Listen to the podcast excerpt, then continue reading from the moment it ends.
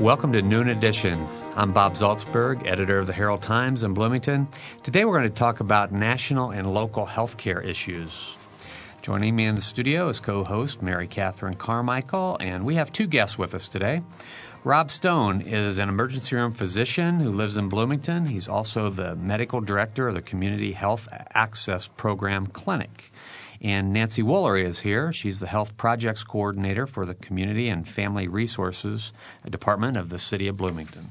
If you have questions or comments, please phone us at 855 0811 or 877 285 9348, or you can send your email to noon at indiana.edu welcome to uh, everybody. Rob, Nancy, thank you. Thanks. Thanks for being here. And Mary welcome Catherine. back to you. Thanks. I, was, not here. For I was you here last week. Well, yeah. I know, but I wasn't here to welcome you, so I'm going to I'm going to do it a, a, week late. Thank you very much. Nice to be back. Um, this is a big topic, big topic locally, a big topic nationally, and uh, I know that you know we're doing this. The timing of this is that next week is is National Cover the Uninsured Week, May 1st to the 8th. And uh, Rob, I think you have a proclamation from this morning. The county commissioners made a proclamation, or I guess they issued a proclamation this morning, and I'll read it if you can bear with the uh, the whereases that are uh, part of all this sort of thing. Whereas nearly 46 million Americans, one out of every seven, do not have health care coverage, and whereas eight out of 10 people who are uninsured are in working families, and whereas there are more than 8 million children in America without health coverage, and whereas uninsured Americans live sicker and die younger than those who are covered. And as costs continue to rise, fewer individuals and families can afford to pay for coverage, and fewer small businesses are able to provide coverage for their employees.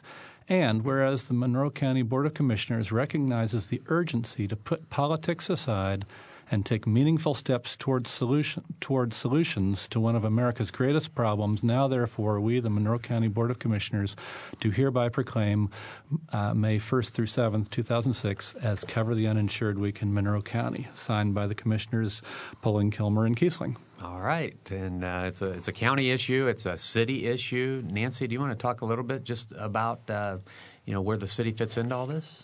Well, one of my responsibilities at the City of Bloomington is to insure uninsured children and pregnant women into the state children's health insurance program, which is Hoosier Healthwise.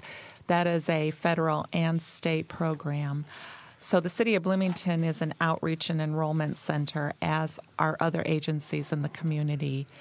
Um, and also, um, I've been working with trying to get the elderly onto the Medicare RX program. So I've uh, partnered with the Bloomington Adult Community Center, which is part of the City of Bloomington Parks and Rec, Area 10 Agency on Aging, and we've been doing sessions um, to at least get the elderly enrolled into the RX program for mm-hmm. Medicare. Not the easiest thing to do. Mm. It's horrible. it's very confusing, and it's even confusing for us when we sit down with them. Some of the computer glitches, and to think that the elderly you know, are responsible for signing up on their own is just overwhelming. And if they don't or don't do it correctly, it's punitive. Exactly, yeah. exactly. And right now we're in a crunch because they need to enroll by May 15th mm-hmm. or they do pay a penalty. So the four sessions that we've had have been booked up, and we're going to have to do another one probably on Friday, May the 12th, to mm-hmm. get um, seniors some help in enrolling. Mm-hmm. Okay, we, uh, this is is a large issue, and I, I know Rob's been talking uh, to various groups around town about sort of the the macro issue of healthcare in this country and the problems that people who are uh, uninsured or underinsured have. Um, you know, I, am going to start this in sort of a weird way because I, have just gone through some health issues, and I, I want to explain sort of why I'm one of the fortunate ones. I guess I'm one of the six out of the seven, but you know, I just had a recent, uh, fairly serious surgery, and my health condition was caught in a physical that was paid for by insurance. So if I was uninsured, there'd been no physical, and who knows what would have happened down the road. Um, I'm starting to get bills for the surgery now. I'm actually starting to get the statements that are sent to my insurance company because I have an insurance company, and you know, so far they're in the twelve, thirteen thousand dollar range, and I know there are many more to come. Mm-hmm. So, you know, without insurance, it would be a real stretch to be able to have had the care that my insurance allowed me to find out that I needed to have in the first place. So, you know, I'm one of the fortunate ones, but I can see that if I had if I had no insurance, um, it would have been a dramatically different situation for me in terms of, of my health and my health care and probably my the longevity of my life. So that's uh, sort of an I'm bearing it all here, Rob. that's a good lead in. yeah. So you, I mean, you've heard, you know, stories like this. You know the whole situation. So sort of set the the uh, the, the table for us. Okay. The Institute of Medicine is a very conservative, reputable, prestigious organization, which is a consult a private consulting group to the National Academies of Science, and they released a study about two years ago uh, where they estimated that 18,000 people a year die you know, how many World Trade Centers is that? 18,000 people a year die purely because they don't have health insurance coverage.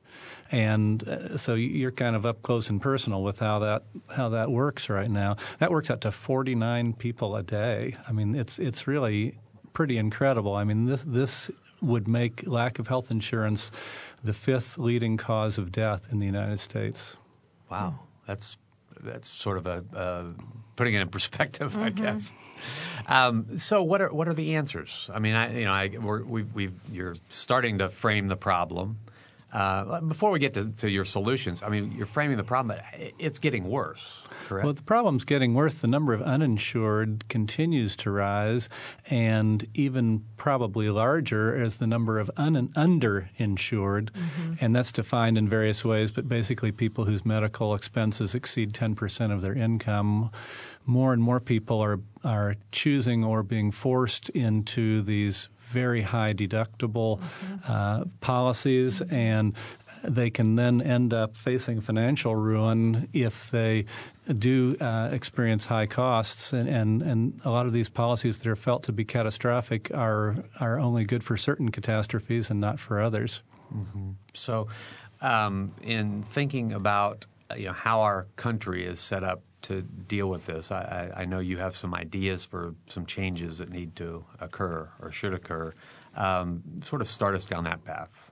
Well, the biggest barrier to change, I think, are that there are a number of myths that hold us back from really understanding what the problems are. And and the first one we've already kind of alluded to. There, there's kind of a myth that maybe things really aren't so bad, or that somehow the uninsured do get care, or that you know somehow there's a safety net that takes care of people. And I and I think we've already kind of covered that. And I work in the emergency room, which is part of the safety net. And so I, I see it really, literally on a daily basis. I see people who have uh, waited to come in, uh, even for little minor things like you know a sprained ankle that they waited a couple of days because they didn't have the money to get it uh, x-rayed. They were afraid of the cost, and then it turns out they've been walking on a broken ankle for a few days. And then at the other extreme, people who have um, who come in with heart attacks and strokes and things like that, all because they didn't take their preventative medicines and because they didn't, you know, now, and now it's extremely expensive. Mm-hmm. So you know, the, under, the, we've got to understand that the safety net is uh, well, that's why they call it a net. It's full of holes, uh-huh. and we also have to understand that we are already paying an incredibly large amount of money for the health care we get, and people often say that well, we can't afford to cover the uninsured, and yet in the United States, we right now are spending per capita twice as much as all the other industrialized wealthy nations. We're spending uh, in some cases almost three times as much as the other uh, like the European nations. We're spending a huge amount of money and yet we're not getting very much for it. We all those other countries, I should say, uh, all cover 99 to 100 percent of their population, and, and we're missing about 17 percent of our population. And all those other countries have better health statistics than we have. They have better life expectancy. They have better infant mortality. Uh, by any way you would measure health care, we don't really have the best health care in the world. And that's one of the biggest myths I think that people uh, believe is that somehow we have the best health care in the world. No, we do have, we certainly have some of the best health care available in the world, and we do some of the best research in the world. But the World Health Organization uh, studies uh, and rates the healthcare systems around the world, and they consistently rate the United States healthcare system about 38th in the world. I mean, it's unbelievable, just behind Costa Rica. What do they? What does Costa Rica have that we don't? No, don't answer that. okay, a little levity in a serious situation. Um, our phone numbers today 855-0811 or 877-285-9348, or you can send your email to noon at indiana.edu. We're talking with Rob Stone and Nancy Woolery about uh, health care issues, both locally and, and nationally, and actually worldwide, even let's can we back up for just a second? I want to talk about the safety net concept just a, a, little bit more because I've always been under the apparent misconception, and I'm sure other people have too, that if you go to let's just keep it local, Bloomington Hospital, and you present with some any kind of illness, let's say you present at the at the ER and you're having a heart attack, well, you're not going to send somebody home exactly. because they don't have a health insurance card.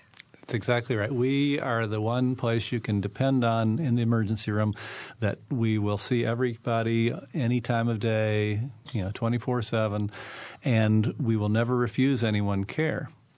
And that's good. However, we send a bill. Mm-hmm. And, okay. And people know we're going to send the bill, and so people hesitate to come to see us, and we're not set up for preventative care at all. Mm-hmm. Yeah. And so the safety net really has a lot of problems. Mm-hmm. And I and I understand then that when people get the bills, that's what leads to a lot of bankruptcies. Is just you know they everything was going along paycheck to paycheck, but uh, the a health crisis is, is kind of the deal breaker for a family on a on a very tight income. And bankruptcy is something that we might want to talk about a little bit. There was a widely reported study a year ago, February, in the journal Health Affairs about bankruptcy, and it came to the conclusions that other studies before it have as well that about half of all personal bankruptcy is related to medical problems and medical bills. Mm-hmm. Now, the thing about that particular study that is I think, particularly frightening and, and, very counterintuitive is that when they looked at these people who had declared bankruptcy because of medical problems, 75% of them had insurance at the time they got sick. 75% had insurance. And you have to ask again, why is that? Well, partly that is because people without insurance tend to not even have enough assets to protect in bankruptcy, and so they don't go through the procedure of filing for bankruptcy. They just don't pay their bills and go on down the road. But 75% of the people who declared bankruptcy had had insurance at the start, but either they lost their insurance as a result of their illness, and this is a big problem because if you can't work – because you're too sick, you will eventually use up your sick days or whatever, mm-hmm. and you will lose your insurance, and uh, and that is just. Uh, you know, an inevitable way because our uh, system is mostly based on employment. The people who do have insurance, uh, other than the people who are covered by Medicare and Medicaid, most of them it's through their work, and they've got to be able to go to work. And if they get mm-hmm. really sick, they can't go to work; they lose their insurance. And then the other is people who have these uh, policies which they believe are catastrophic, but they don't really help in a catastrophe.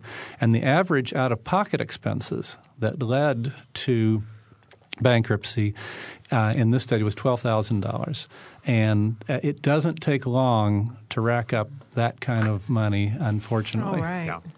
Uh, we're gonna. I want to get to Nancy in a, in a, minute because she's part of the safety net and the city's part of the safety net. Uh, but we have a phone call, so let's go to Andy on the phone. Andy. Hi, how you doing? Good. Okay.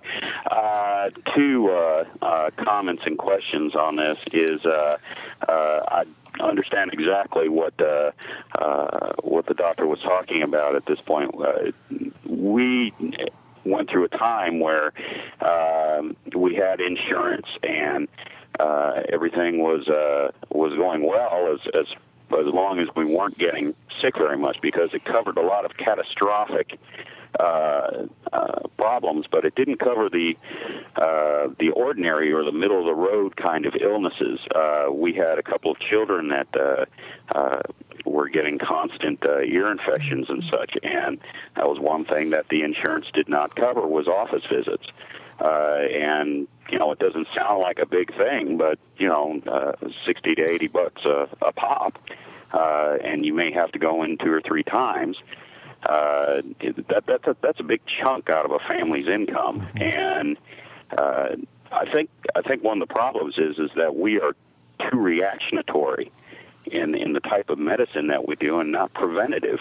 Now, I mean, I think that's beginning to change a little bit, but it, it's slow in coming, and especially with the insurances, they uh, you either have a, a type of insurance that covers uh, massive, uh, catastrophic. Uh, uh, problems, but doesn't cover the uh, everyday of the road stuff, or uh, you have uh, an HMO or something that that covers the uh, the everyday office visits, but doesn't does nothing for the uh, uh, for the cancer or for the uh, uh, cardiac patient that comes in and has a catastrophic uh, uh, problem. Uh, the second one is uh, with with the elderly. Uh, I just had first hand experience at that.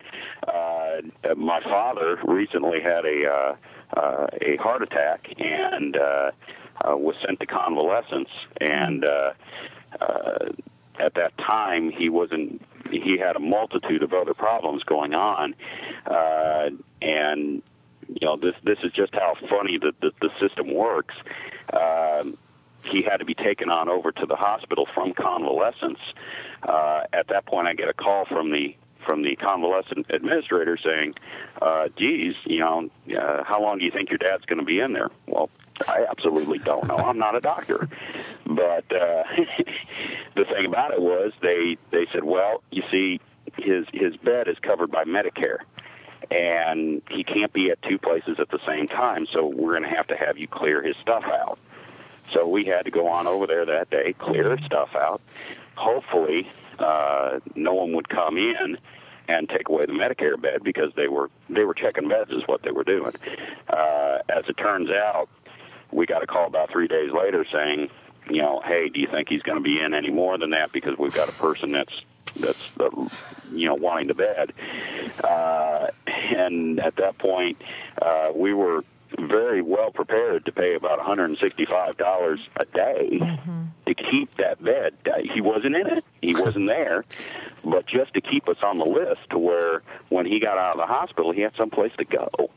And and to me, I mean, my my brother is a uh, is a pathologist in in Vancouver, and and he looks at our our medical or medical system, and just shakes his head and thinks, my gosh, you know, uh, what in the world is the is the problem here? Mm-hmm. And uh, I just wanted to comment on that and uh, see what see what your comments are. All right, Rob. Thank you.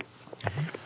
Well, the ear infections is, is such a good example mm. because if you're a parent and you only have catastrophic coverage and it's not going to cover visits for ear infections, then unfortunately you're really put in this terrible bind of deciding whether to risk a sixty or eighty dollar office visit to get or, or waiting another few days. And and of course, if you don't get the ear infections treated adequately, it may affect the child's hearing, which then may develop affect their language development, and on and on and mm-hmm. on.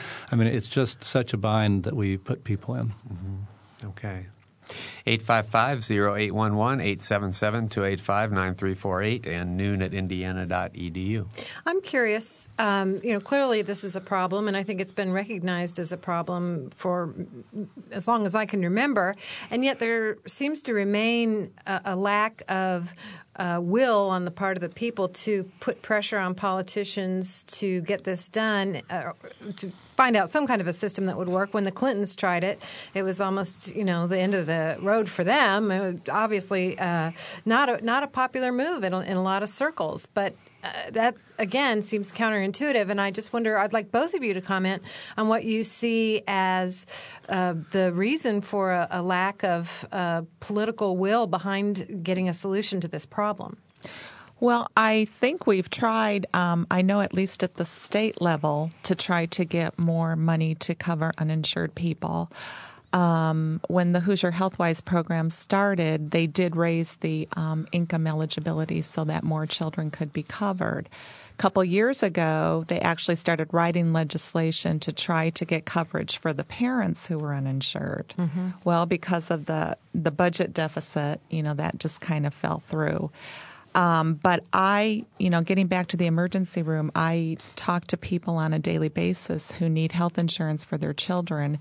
Um, and, you know, I tell them, well, you need to select a doctor now that you have this coverage. And they go, this is the first time my child's ever had a doctor. I usually take them to the emergency room for any kind of ear infections or colds or when they're sick. Um, so I think we've tried, we've been trying at the state level anyway, and you know, maybe Rob can add something to that, but something needs to be done and there needs to be more effort put forth. Yeah, I want to hear Rob's answer, but I want to go back. I want to sort of ask back up a step and and say, you know, it's, it's sort of surprising to me to learn, I guess, that people call the city of Bloomington, call you daily to ask about health care. I mean, that just I guess I never would have considered that. So you get how many calls would you get in a typical day that I mean, there probably isn't a typical day. But, right, yeah. right. Oh, at least a couple. Mm-hmm. Um, because um, when I first came to the city, that was um, mainly what I did was try to get the word out about children's health and mm-hmm. health insurance and um, we got i was able to get more agencies um, and places to be enrollment centers and also um, if you go to the state website you can find out in each county where you can enroll and who that contact person is mm-hmm. Um, in fact yesterday i had a, a graduate student come in who needed some health insurance for their little girl and I always like to find out how they find out about the program. And he said, Well, I just Googled Hoosier Healthwise, and he said, Your name popped up. uh-huh. yeah. So. Okay.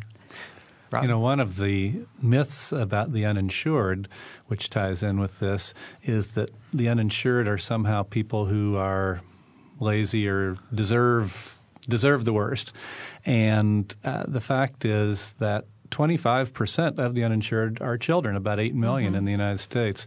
So despite programs like the CHIP programs that Nancy's alluded to that are statewide efforts to expand Medicaid, many, many, eight million children in the in the nation are uninsured, and, and 50, a full fifty percent of the uninsured have jobs, and that's another thing people mm-hmm. don't really understand. But fifty percent of the uninsured have jobs. Some of them have two jobs, mm-hmm. uh, but either jo- they have jobs that don't offer insurance, or they uh, there is insurance offered, but the premiums are their share of the premiums is simply is simply too high. Mm-hmm. Um, Mary Catherine talked about you know where are the people on this and where are the politicians on this, and part of the unfortunate legacy of the Clinton health plan back in the early 90s was that a lot of politicians got scared away from health care as an issue, but people more and more are recognizing this. And actually, the the, uh, the Pew Trusts, which are again a pretty reputable um, uh, organization, they published a study um, last year where they found that 65 percent of the population uh, not only favored universal health insurance, but actually favored that it be a government sponsored program like Medicare to cover everybody. So, mm-hmm. you know, the people are starting to understand this. Uh, another uh, study, another poll published by the Commonwealth Fund, again, a fairly conservative, moderate organization, uh, found similar numbers of people in favor of universal national health insurance, and they broke it down by party. And uh, not too surprisingly, Democrats were a little more likely than Republicans to favor this. But in their study, 55% of Republicans favored national health insurance uh, administered by the government. Does the AMA, the American Medical Association, come down on against a, a national plan? The AMA is very much against a national plan, and unfortunately, this has been their history for a long time. You know, the only time that a sitting president advocated that we have national health insurance was uh, Harry Truman in 1949 after his uh, come from behind victory against Dewey. He thought that he would institute the last piece of the New Deal mm-hmm. as he saw it.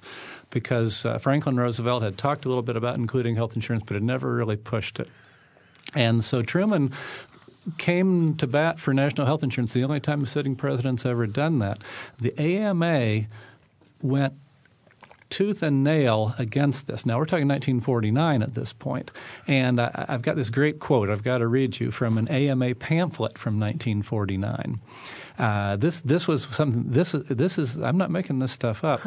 Uh, here's the here's the AMA pamphlet, 1949. Would socialized medicine lead to socialization of other phases of life? Lenin thought so. He declared socialized medicine as the keystone to the arch of the socialist state. now, those days uh, are over, but they're not completely over. Mm-hmm. The big difference is that today the American Medical Association is not the powerful organization it was in 1949. Uh, interestingly, the Student American Medical Association is a strong advocate of national health insurance. Oh, that is interesting. Uh, uh, Okay. We're gonna have to take a break. Uh, no. Yes, we're, we're gonna take a break. Too much fun. And then, and then we have. I'm gonna ask our callers, Joe and Sue, to be patient. We have two callers on the phone, and then we'll get back to Mary Catherine. Jeez. but we're gonna take a break. You're listening to Noon Edition. We're talking about health care issues today. We'll be right back.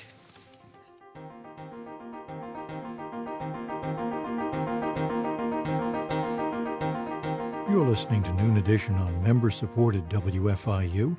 Production support comes from Closets 2, providing organized and expanded closet and storage space for home office and garage, using a variety of systems with no major renovations. Closets 2 owned and operated in Bloomington, 332-2233. And from South Dunn Street Project, represented by Brian Lappin, Real Estate, classic bungalow-inspired architecture in the Bryan Park neighborhood of Bloomington, www.southdunstreet.info. This afternoon in Greencastle at 4:15 on the DePauw campus, Brian Wilson from Fox News talks about the things about journalism they don't teach you in college. In Columbus, the Columbus, Indiana Children's Choir celebrates their 10th anniversary with a concert at 6 o'clock at First Christian Church. Their guests will be the Indianapolis Youth Chorale. Tonight in the Buskirk Chumley Theater, the IU Opera Series presents Conrad Susa's opera Transformations. It's an adult retelling of the Brothers Grimm's tales in a performance at 8 o'clock dedicated to the memory of Robert Samuels. In Terre Haute, it's West Side Story at the Community Theater of Terre Haute with a performance tonight at 8, Saturday at 8, and Sunday at 2.30. More about all of these on our website at wfiu.indiana.edu.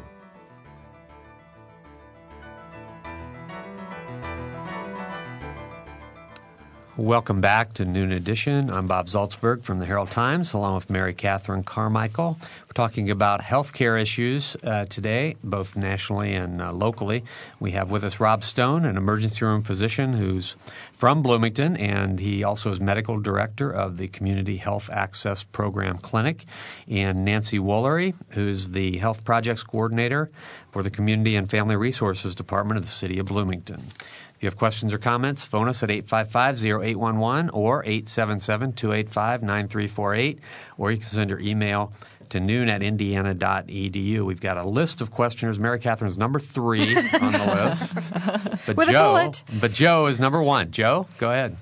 Yeah, hi. Um, my, um, I have two thoughts. Uh, uh, first of all, uh, insurance is great, and we need it, and we don't have enough of it. But uh, in addition to insurance, you want to use it responsibly if you have it or if you're going to have it in the future. And that, I think, really means personal advocacy has to be the first step. And looking at a medical condition, uh, whether it's for a child or an adult, uh, not simply running to an emergency room. Fortunately, uh, uh, today we have stuff on the web like WebMD and other resources um, uh, to back up things like uh, also Medline, which is a little more complicated. But with WebMD, I mean, they can take any parent who has a concern about a child uh, step by step through symptoms and stuff like that that may save her a trip to the emergency room and uh, uh, where, where she doesn't really uh, need to go and the child can simply get better. I'm thinking a lot of ear infections supposedly uh, have to run their course. You don't want to use antibiotics and stuff like that. Uh, the second point uh, is cost effectiveness. Uh, that's the key uh, for getting health insurance uh, that's um, uh, going to be uh, workable in this country, uh, we have to think outside the box on that. And by that, I mean cost effectiveness is not only um, uh, preventing the consumer from being price gouged, it's also making sure that practitioners, whether they be physicians or administrators or whoever in, in the medical healthcare field, uh, uh, make uh, have a chance and incentives uh, to um, uh, to get paid reasonably. Uh, I think if we think outside the box and look at those two factors together, meeting the needs of the um, of the consumer of health insurance, but also the needs of the healthcare provider, maybe we can come up with some solutions, sort of like what they're doing in Massachusetts now. And, and that's my comment. I'll hang up and listen to your reply. All right, Joe. Thanks. Joe had a lot of different uh, things to say. I, I, Rob, I definitely want to start with you know, a physician's eye view of, of WebMD. I think the internet has become a much more useful tool for people and I'm continually surprised at how many people come to the emergency department and say, I've got all the symptoms of. it's usually something terrible like meningitis, and uh, and usually uh, they've also got all the symptoms of uh, a simple virus that really they didn't need to come to the emergency room for. And so, in my experience, uh, the, the internet probably causes at least as many uh, emergency room visits as it prevents. And yet, I completely agree with what Joe said that an important thing is that people need to be uh, take their own health care into their own hands and take care of themselves. I'm all for that. Mm-hmm. Okay, Nancy, any well, I have to admit that I use WebMD and have diagnosed myself once or twice, but um, you know, there is a lot of information out there. There's um, books that you can buy, self care books. Um, it's really difficult when you have children because, um, you know, if they do have an ear infection, you're not sure and, you know, you don't know whether to take them or whether not to take them. Mm-hmm.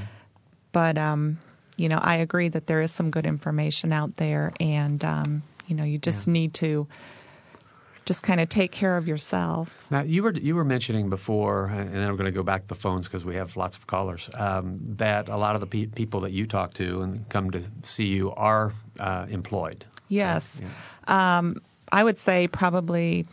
80% of the people that I sign up, their children for the program, are employed. Um, some of them are graduate students, um, but a lot of them are working maybe one, two jobs to support their families. And the problem is that either their employer, em, excuse me, employer doesn't provide health insurance coverage, or it is so expensive that they cannot afford to put the whole family on there. Mm-hmm. Um, so at least um, they can get the children covered. Yeah, we may have a business person or so call in too, because I know that you know the other side of the coin is that health insurance for for businesses to provide is getting much more expensive. So, mm-hmm. you know, I know from personal experience again that you know my share of what I'm paying for my health insurance is going up and up and up because my employer's share is going up and up and up too. So, uh, Mary Catherine, the good news for the show is we have lots of callers and lots of email. Bad news for you is you're now six number six on the list. Yes, but I'm not going away. All right, let's go back to the phone. Sue, go ahead. Sue. Hi. Yes, uh, one of your panelists alluded to the RX program for seniors and I see all the commercials about the RX program for seniors, and I've asked my pharmacist, and they don't have my answer. I'm hoping you do. Uh, I am blind, and I'm on Medicare. I'm nowhere near 65. Do I sign up for this program? Am I eligible, even though I'm not a senior, but I am on Medicare? Um, some people do qualify for the program even though they are um, not 65 years old if they are on some sort of disability. Uh-huh. Um, I know I know several younger people that have signed up because they are considered disabled and they do qualify for Medicare. Uh, Nancy, if uh, Sue called you at your office, would you be able to sort of walk her through this? And sure, for sure, sure, okay. Definitely. And your office number is our office number is three four nine three four three zero, and we'd be um, more than happy to walk you through this. Okay, thank you. Uh-huh. Mm-hmm. That's Nancy Woolery with the city of Bloomington.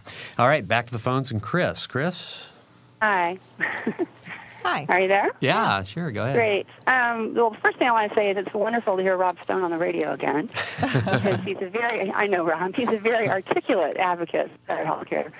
Um, I'm a pediatrician who actually sees fairly specifically uninsured and underinsured as well as Medicaid um, kids.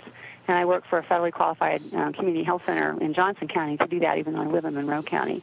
And um, you know, I wanted to back up the other caller as well. The vast majority that I see, their parents are employed, um, usually fully employed, even one or two jobs at a time, and they, they can't get health insurance for these kids, or they get health insurance, but it doesn't cover any well child care at all. So, I mean, the system, I've been doing indigent care for almost 20 years, and the system doesn't have problems. The system is completely and totally broken. You know, if you live in a country as which is ours and it doesn't even cover your well baby checks starting when they're a newborn, there's something seriously wrong. The irony is I'll always have a job unless we get it fixed. You know, it, sometimes the answer is community health centers, but the government has just cut funding for that as well. Uh, your So- friend, your friend Rob wants to respond. Hi, Rob. Uh, Hi, Dr. Holmes. I appreciate your call. Uh, you know, there a, a, uh, a speaker whom I heard speak last winter said, "We don't have anymore a healthcare system. What we have is a non-system of illness care." I think that's quite true. Mm-hmm. Quite true. I mean, you get to see a lot of pathology in my job because people wait so long to bring their kids in. Mm-hmm. You know, at least we can vaccinate them now. But yeah, it needs to be completely and totally overhauled. I, I personally support national health care. I've got experience with the Canadian as well as the British system, and it's not perfect, but it's a lot better than ours, actually. At least you really get what you need. And, um, the, the statistics on how much bankruptcy is caused by healthcare costs is astonishing. Um, I, I know an awful lot of people that think that if their kids are on Medicaid or their kids are uninsured, it's because the parents are slackers. And, and as someone who's also worked as a volunteer physician, really the opposite is true. These are usually extremely hardworking people um, who can't get health care. And, well, and also um, people that own their own business. They're Exactly. self-employed Mhm. and try to find insurance on your own. They might be able to find a policy um, for catastrophic care, but they Right. can't take their kids for well child care. Well, and I do recommend that they get catastrophic care. I mean, I talk to people about their health insurance issues all the time, every every day I'm at work, and I do tell them that even though they have they're uninsured, I do say you know you might want to consider if you're in a car accident what's going to happen to you. Um, at least you have an insurance company that's going to bargain down your bill. But Right. um, and I have I have relatives that don't have health care, don't have health insurance. It's very scary. You know. Chris, there's a lot, a lot of head nodding going on in the room. So Yeah, I get on this soapbox a lot. that's all right. I want to, want to want to thank you for your call. And uh, Chris was a guest on the show, not well, a couple years ago. Yeah. on totally different topic. All right, we've got uh, a couple more phone calls, and the emails are stacking up. So let's go to Bob on the phone. Bob. Hello, Yeah. Bob. Hi. Yeah, go Uh, ahead. I have uh, a couple of, well, a, a question and a comment, I guess. Uh, the question is um, that Time magazine just recently had an article on um, healthcare in hospitals, and um, it was it, it, it produced a lot of horror stories, and I don't know if any of you have read that uh, and would like to comment on that. The other thing is that when I was teaching in Finland, I had troubles with my heart uh, had high blood pressure and had fib- fib- fibrillations. Uh, and I um, went to a doctor, and he sent me immediately to an ambulance to the um, uh, cardiac intensive care ward in the hospital there. I was hooked up to machines for about five days. Um, did all kinds of tests, had shock treatment and everything uh, to get the heart um, moving in the right direction or beating uh, in the right way. And when I came out, and well, and then I had some follow-up treatments. When I came out, the bill was five hundred dollars. Um, and they asked me if I could pay for it. Um, and uh, uh, otherwise, they they would have have absorbed the bill. Um, and I said I I could because I had purchased some in, in insurance in Finland, not knowing what a foreign foreigner could um, could uh, really do on the National Health Service. But I was amazed at the wonderful care I had, the uh, high technical expertise that the, that the doctor, the the head of the unit, came down every day to check on me and showed me diagrams of the heart and everything, and talked with me. And um, the nurses and the other doctors were fine, and I was I was really impressed. And it was only five hundred dollars. Okay, yeah, that's uh, you're not going to get that here. okay, we're uh, we we have uh, more phone calls. Uh, Leland next. Leland. Yes, that's right. Yeah, go ahead. Um, well, I actually wanted to to comment on and ask about something that y'all had brought up earlier. And excuse me, my voice sounds funny. I actually have acute tonsillitis at the moment. So, um, and have for the first time in my adult life just become insured. So I suppose that's kind of handy. So I kind of uh, that's probably why I got I kind sick. of respect um, what everyone's been saying, though. Quite frankly, I fall on the complete opposite side of the issue. I don't believe in nationalized health care in the least, despite the experiences of my family. Um, philosophically, I just hate it, but that's not what I'm calling about. My my comment actually is, y'all were mentioning earlier how um, in most of the industrialized world life expectancies are higher, things are better, people live longer and feel better.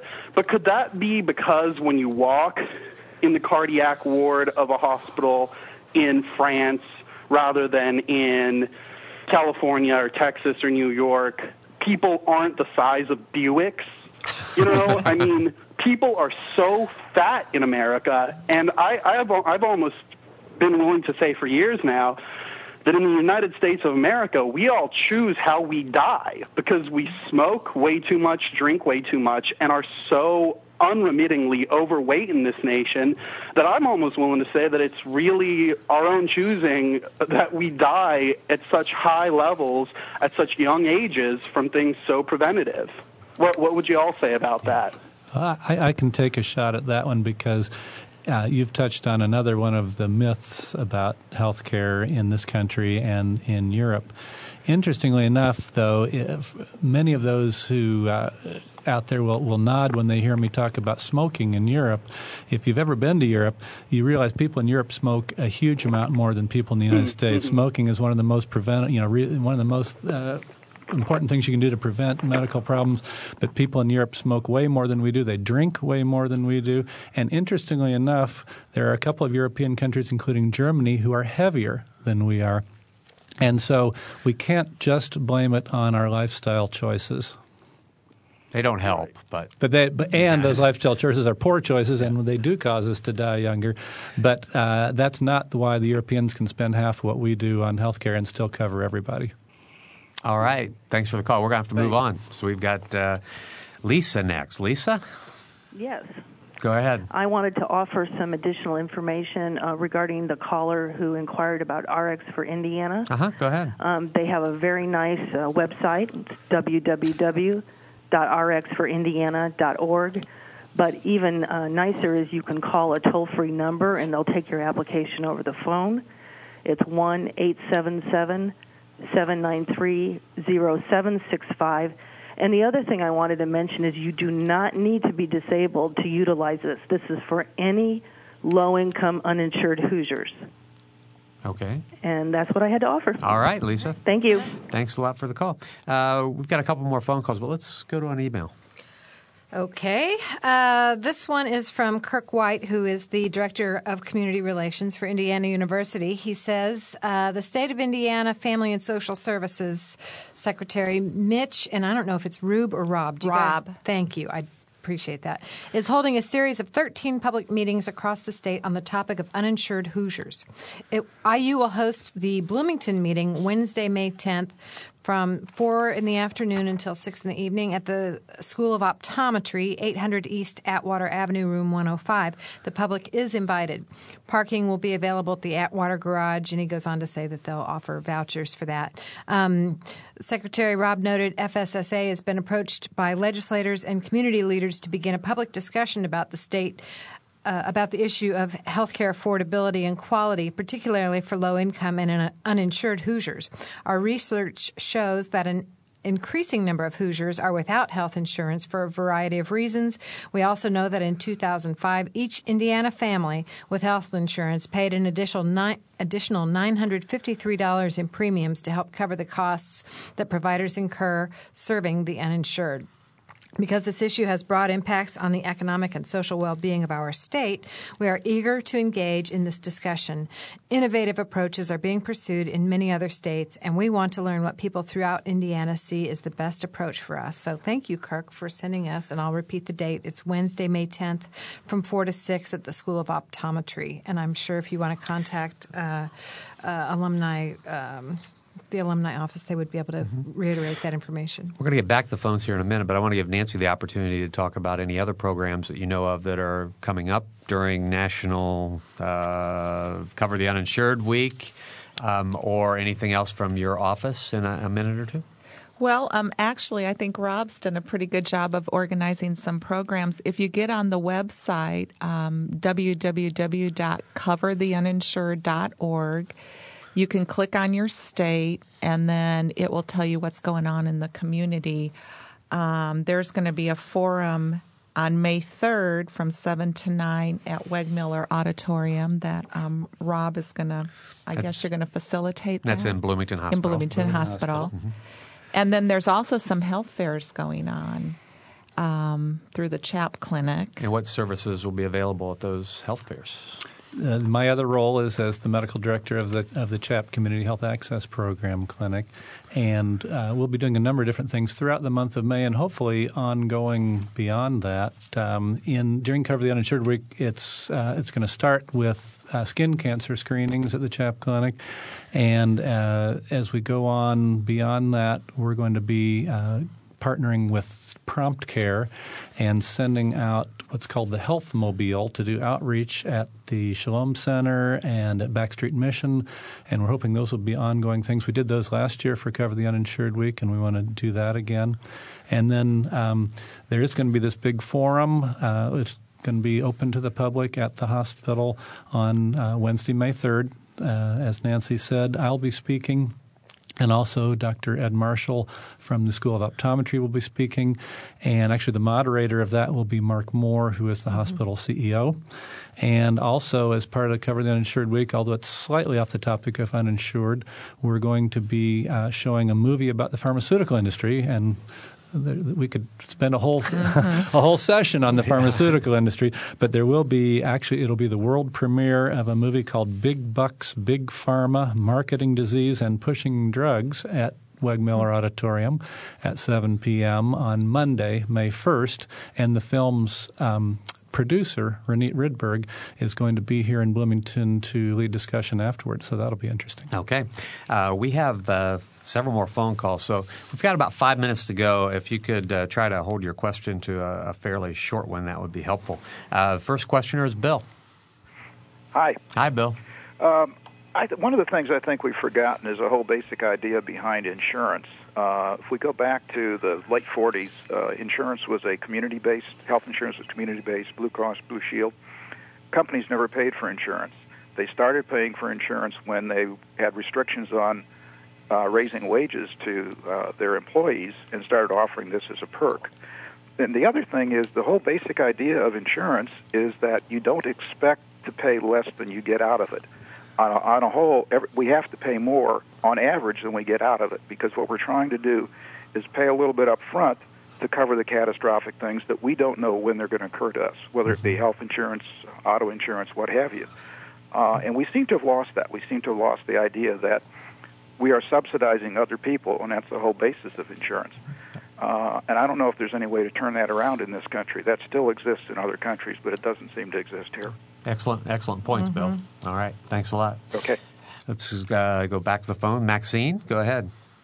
Yes, I was referring back to uh, the person that called about being legally blind and whether uh, they were uh, eligible for Medicare or not. Mm-hmm. And um, having been that myself at a young age, I know that is true.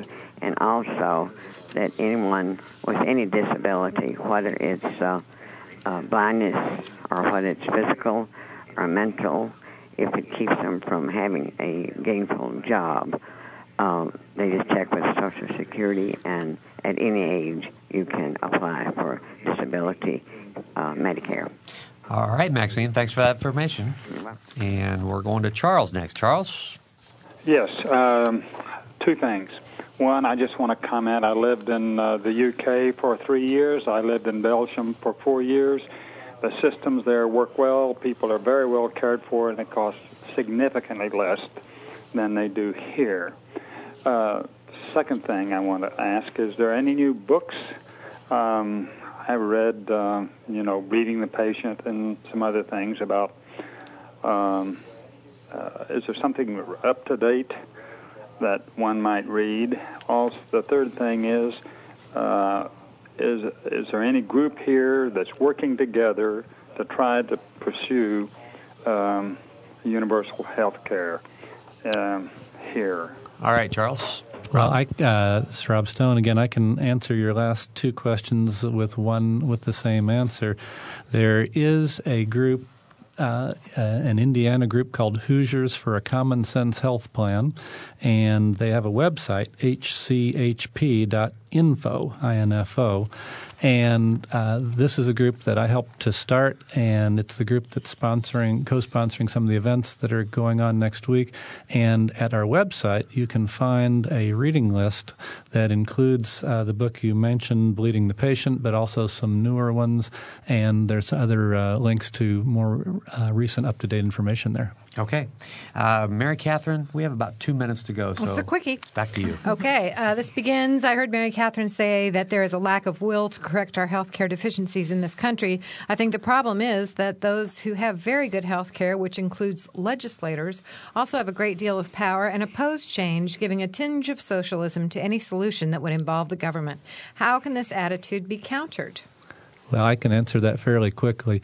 You know, there is uh, something called socialized medicine, and that is uh, the system that they have in England, where doctors and nurses are employees of the government, and it has its drawbacks. But there is also something called social insurance, and that's what Medicare is. Medicare is not socialized medicine. Uh, the government, however, runs the uh, the insurance part of it, and then patients have free choice of doctors and hospitals, and doctors simply send a bill to the government after they've seen the patient. And so that's really what we need to understand is that uh, if we expand Medicare to cover everyone in this country, I admit it's a radical idea, although it's so it's been done ev- everywhere else in the world. It's not socialized medicine; it's simply universal social insurance. Mm-hmm. Okay. And in the, we're back to you for a question in the last uh, 30 seconds. Oh, if you have for, no, I completely lost my train of thought. Okay. Well, uh, in in the few seconds that we have left, um, why don't we mention again the programs and uh, and Nancy, you can give your phone number again, so if people have follow up questions, they can get in touch with you. Sure. Um, our number at the City of Bloomington Community and Family Resources Department is 349 3430. Um, I'd be happy to talk to anybody about the Medicare RX program or if you need to uh, sign up your children for the Hoosier HealthWise program. Okay. And Wednesday nights. Uh, Wednesday night's forum is at the hospital's Wegmiller Auditorium, uh, 601 West 2nd Street, and that will be at 7 p.m. Okay, I want to thank Rob Stone and Nancy Woolery for being with us today. For Mary Catherine Carmichael, producer Ryan Cost, and engineer Mike Pashkash, I'm Bob Zaltsberg. Thanks for listening. Noon Edition is a production of WFIU and the Herald Times.